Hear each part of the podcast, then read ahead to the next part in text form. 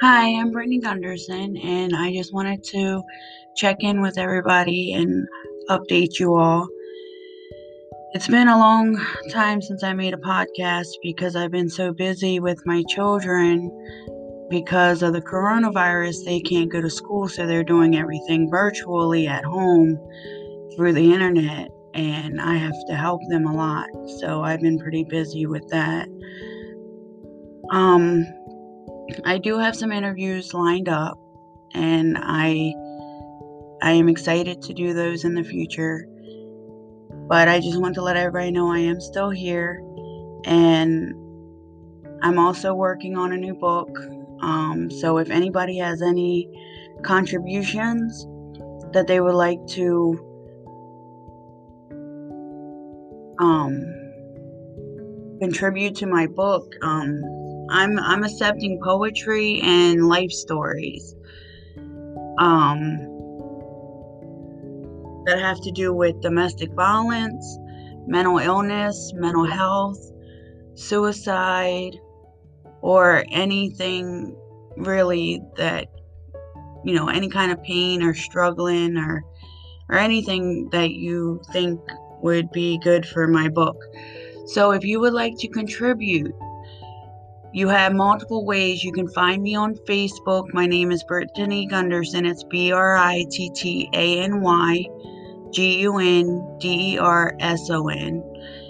You can find me on Facebook. You can email me at blg2011 M O T H E R O F 2 at yahoo.com and you can contribute your poetry and short stories there. I collect poetry and short stories from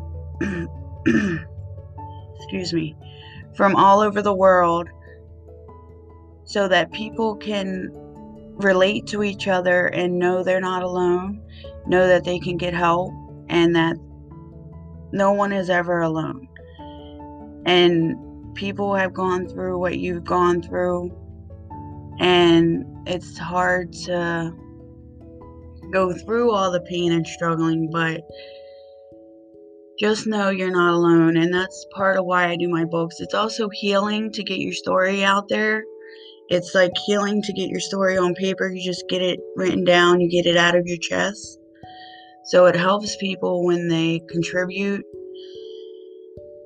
Um, the current book I'm working on is called Life as We Know It and it should be available soon because I, the contributions are piling in. And again, if you want to contribute, you can find me on Facebook or email me. I will put the links in this episode so you can contact me.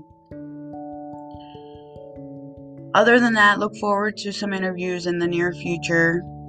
I hope everyone has a wonderful day and uh, I will see you later.